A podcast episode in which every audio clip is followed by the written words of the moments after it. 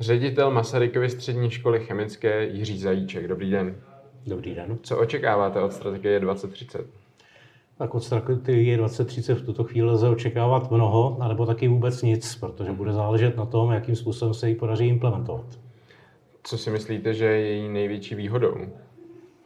Tak těžko lze hovořit o výhodách nebo nevýhodách, když v podstatě nevíme, jakým způsobem bude implementována. V tuto chvíli jsou to všechno obecné teze, s kterými nelze než souhlasit, mm-hmm. ale jakým způsobem je dokážeme uvést do života, jaký to bude mít reálný dopad skutečně na jednu každou konkrétní školu, to uvidíme až podle té vlastní implementace. Do té doby lze těžko předvímat, jak to všechno dopadne. Už jsme tu měli celou řadu krásných jiných strategií, které skončily na papíře, vypadaly stejně dobře, stejně pozitivně mm-hmm. a dopad na reálné, reálný dopad na školy měli minimální. Takže nechci předjímat.